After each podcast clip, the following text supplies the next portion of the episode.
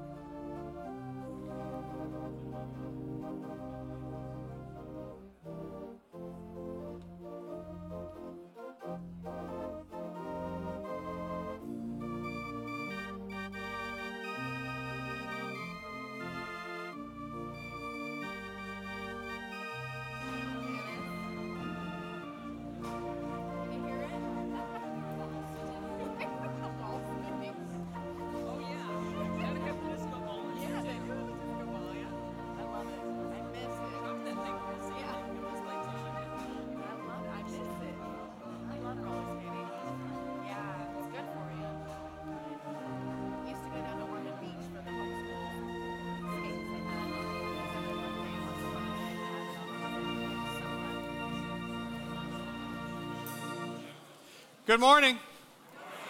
I just saw the clock turn 10:30, so we started on time. I love that. Well, we are so glad that you are here to worship with us this morning. We have a few things that are that are a little different, that are good, and um, so we'll avail you to those as they come. But we do want to say thank you for coming to worship with Anastasia this morning. Will you please stand? And let's begin our service. Brethren, we have met to worship.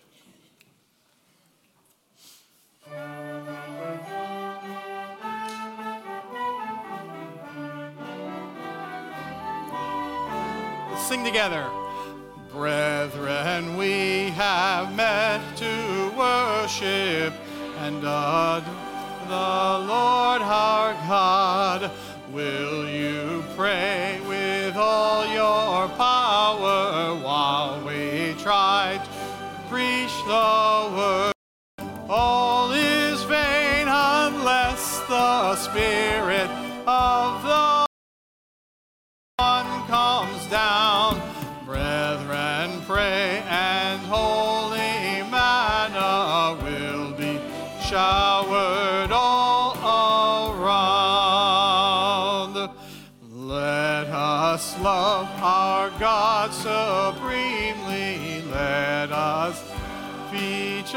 other too.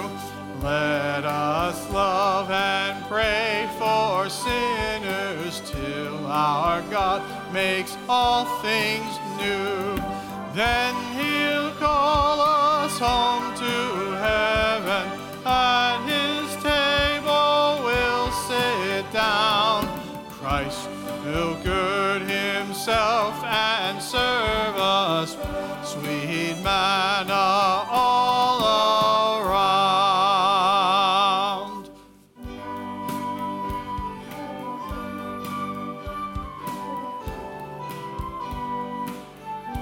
stand amazed. I stand amazed in the presence of Jesus the Nazarene and wonder how he could love me, a sinner condemned unclean. How marvelous, how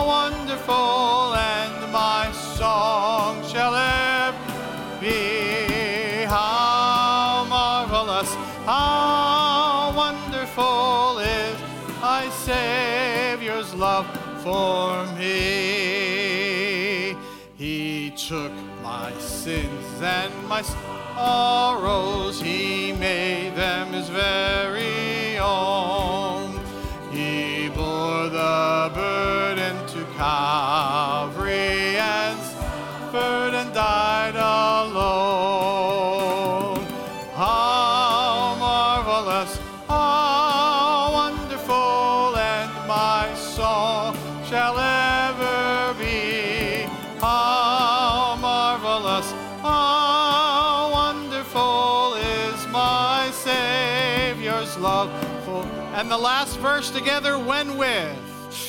when with the ransomed in glory his face I at last shall see. Twill be my joy through the ages to sing of his love for me. Sing it out, ready? How marvelous, how wonderful, and my song shall. How marvelous, how wonderful is my Savior's love for Can we go back and just do the chorus again? Just the voices. Chorus, the whole chorus. How marvelous, how wonderful, and my song shall ever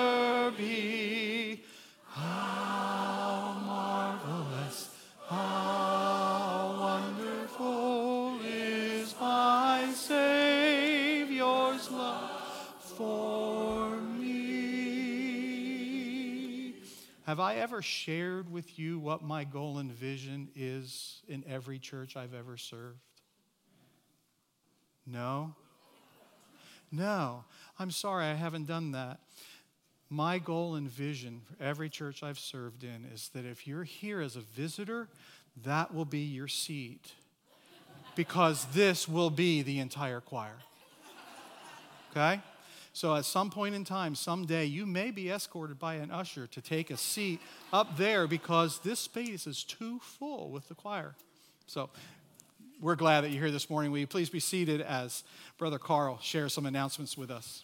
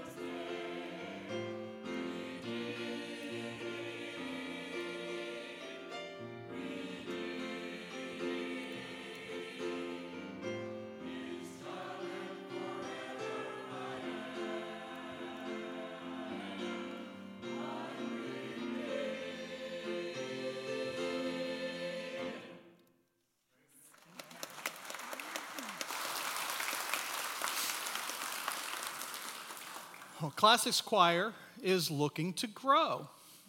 So, if you happen to have time that you could sing on a Monday morning at 10 o'clock, uh, we work on music to get ready for singing at the 8 o'clock hour. We also uh, work on music to get ready for the nursing homes uh, that uh, was mentioned by Carl. Um, one of the blessings about going to the nursing homes is many of the people that come to hear us sing that we get to meet with are actually members of Anastasia already. They're just not able to get here on services.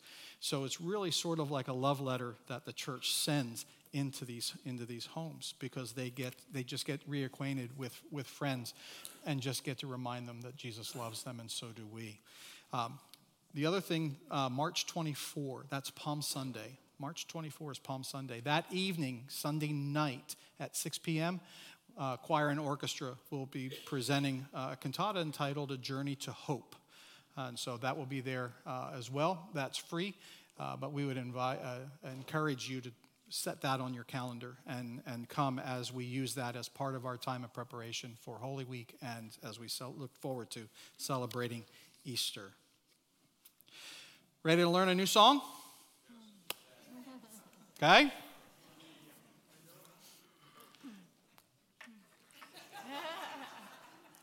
I'm going to sing the chorus for you one time. Then I'm going to have you join me as we sing the chorus one time. Then we're going to go to the beginning of the song, have you stand, and then we're all going to sing the whole thing together. Okay? Part of the reason we're doing this too is because this is one of the songs I want to do for Easter Sunday. So it would be really good if you knew it ahead of time, huh? so this is O oh, Church Arise. Arise Shine, for your light has come. Arise, shine, for the risen sun. Lift your eyes, we are his radiant bride. Arise, O church. Simple enough? You got it? How many of you know it already? Okay, I got caught in the first service. We started singing it, and half of them I'm getting blown out by this side. I'm thinking, you knew this already, didn't you? So, we just wanted to make sure. So, sing the chorus with me. Arise, shine, for your light has come. Arise, shine, your eyes, we are his radiant bride. Arise, O church, arise. I'm going to take y'all on the road with me, okay? We should, we should know that. All right, would you please stand as we begin? Oh, church, arise.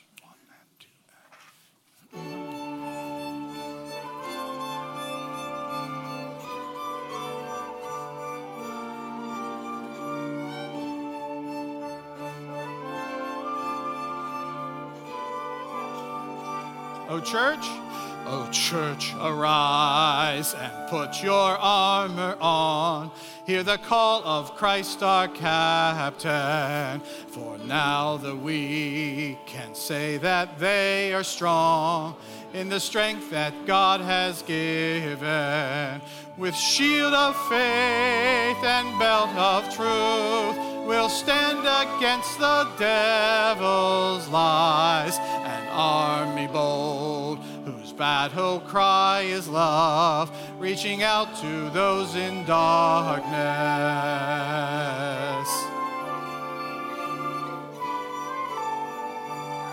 Our, our call to war, to love our captive soul, but to against the captor with the sword that makes the wounded whole, we will fight with faith and valor.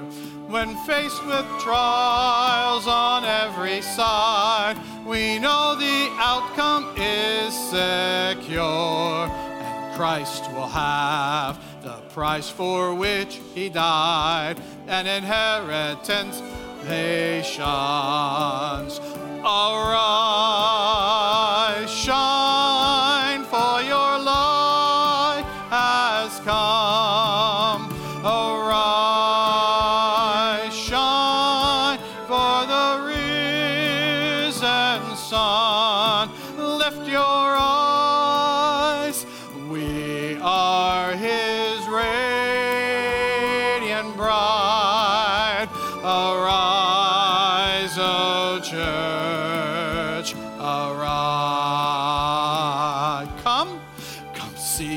cross where love and mercy meet as the Son of God is stricken.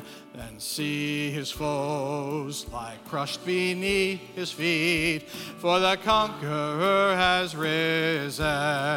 And as the stone is rolled away, and Christ emerges from the grave, this victory march continues till the day. Every eye and heart shall see him. So, Spirit, so Spirit, come, put strength in every stride, give grace for every hurdle, that we may run faith to win the prize of a servant good and faithful. As saints of old still line the way, retelling triumphs of his grace. We hear their calls and hunger for the day when with Christ we stand in glory. Arise,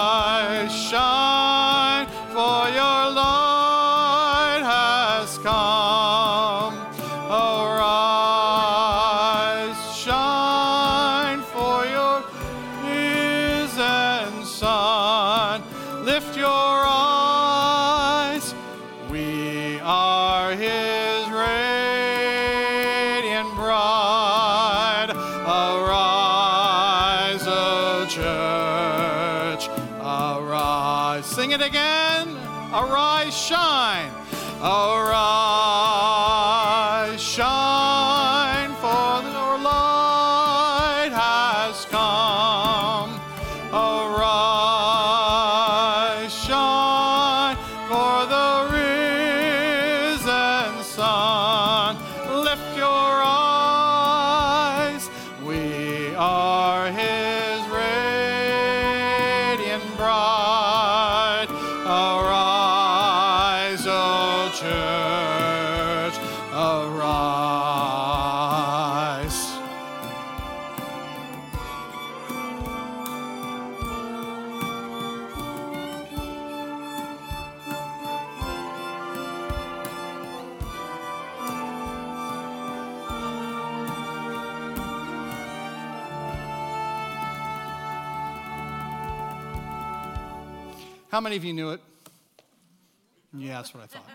I could hear. Great, and that's wonderful. Now, before you're seated, ta- try to find somebody you may not recognize. That would be great, and welcome them here this morning. Make them feel welcome here at Anastasia this morning.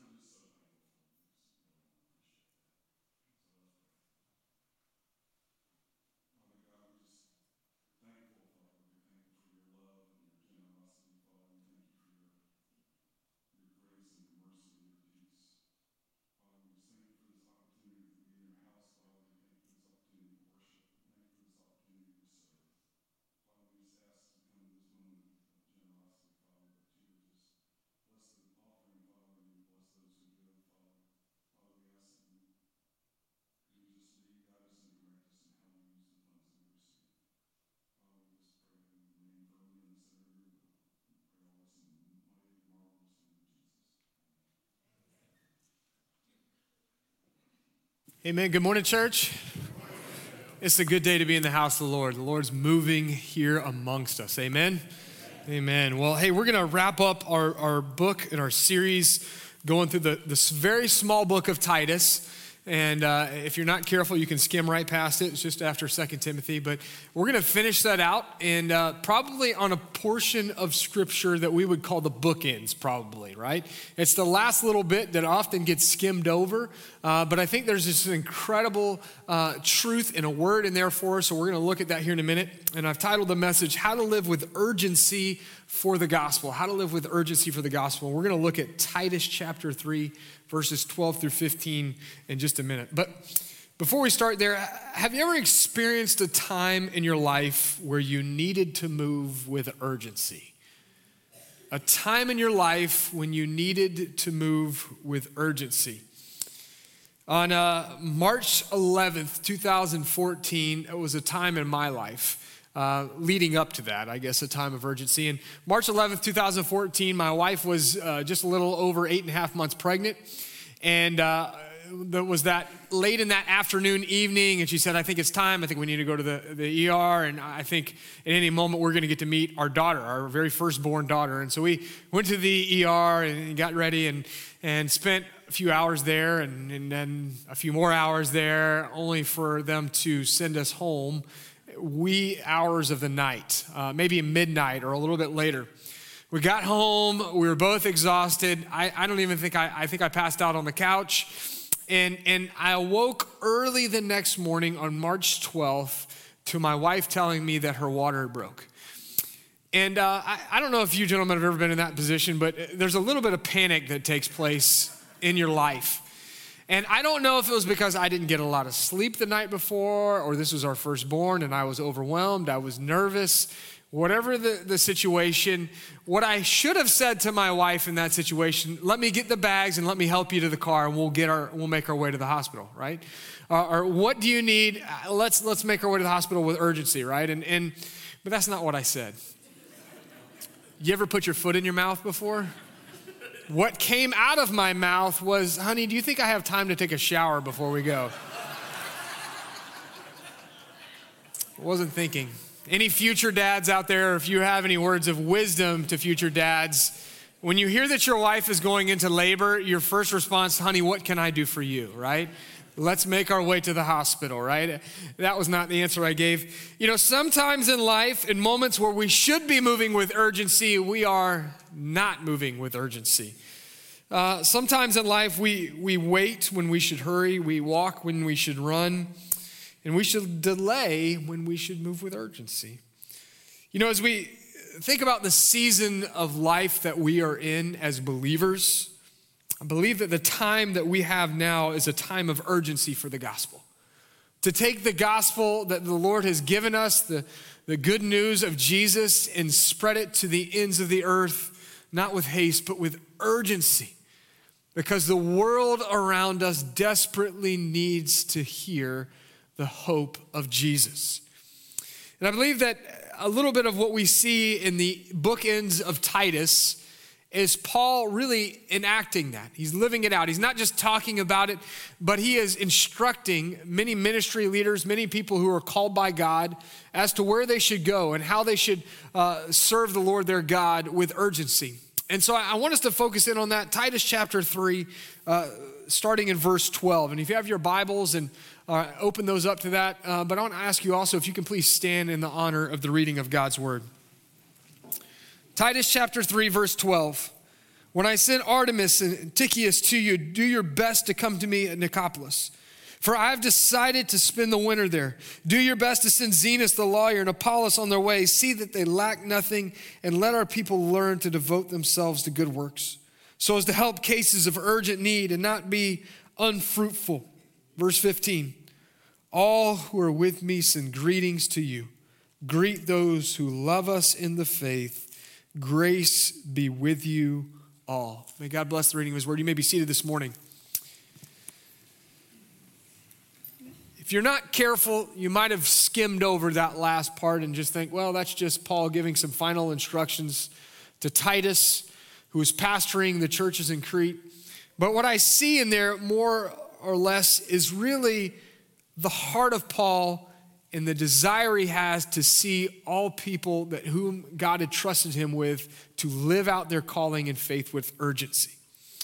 And so, if you're taking notes this morning, how to live with urgency for the gospel, first, we need to consider your call. You need to consider your call. Uh, again, Paul says, Do your best to come to me at Nicopolis, for I've decided to spend winter there. Do your best to send Zenas the lawyer and Apollos on their way. There was a sense of urgency there. Why? Because God was using Paul to instruct those whom he had called for their mission and purpose. Paul is directing those whom God had called. If we are to live with urgency with the gospel, we need to be reminded of, of the call of God on our life.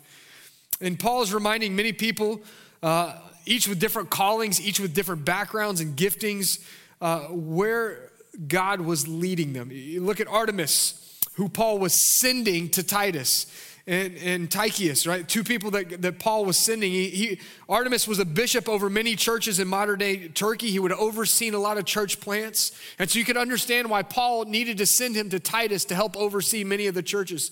Tychicus was a faithful servant, a missionary with Paul, whom he was sending to support him. But then also, Titus was supposed to send him Apollos to continue the work that God had called him. And Apollos was one we know that was fervent in the Spirit. He was excited about the call of the Lord on his life. He was full of the Spirit. And so we knew that as he was sending him, he was sending somebody who was excited about what God was doing. And Zenas was a lawyer who uh, we don't know much about, but would have been of Jewish background. And so Paul is instructing each of these to move with urgency to the call that God had on their life.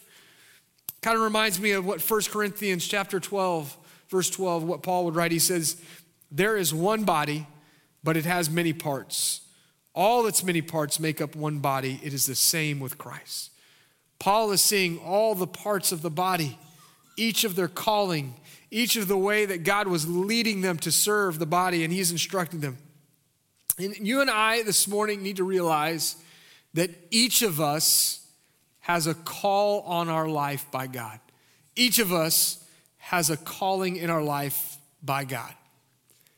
What does it mean to have a calling by God in our life? I would say it means two things. One, it means that we are called out of darkness. That when God calls us, He calls us to walk in righteousness. That is a direct result of his son Jesus dying on the cross. It's this beautiful exchange where Jesus takes my place and I receive his righteousness.